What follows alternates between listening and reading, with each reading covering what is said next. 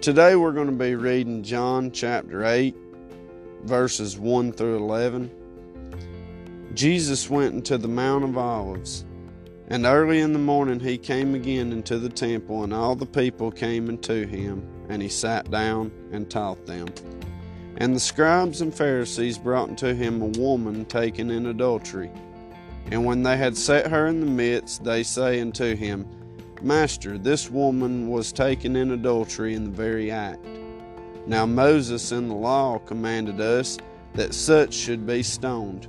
But what do you say? This they said, tempting Jesus, that they might have to accuse him.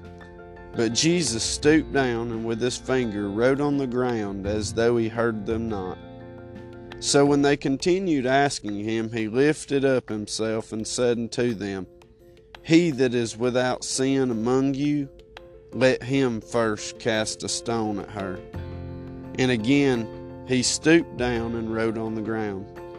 And they which heard it, being convicted by their own conscience, went out one by one, beginning at the eldest, even unto the last.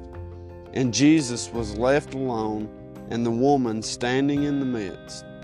When Jesus had lifted up himself and saw none but the woman, he said unto her, Woman, where are those accusers?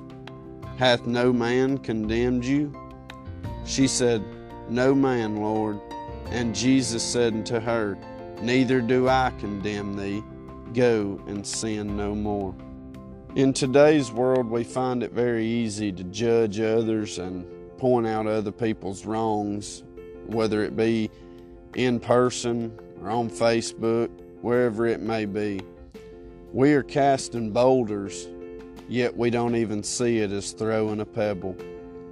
God's standards are higher than ours.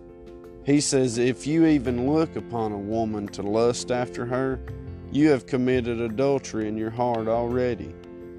He sees hatred to be murder, and us judging others is no different. A lot of the times we do it and never even consider that we are casting stones. We should look upon others like Jesus did, with love, mercy, and grace. It don't matter if you think that they deserve it or not. That's not our place. That's the Lord's. In Matthew seven five, tells us to worry about fixing ourselves first.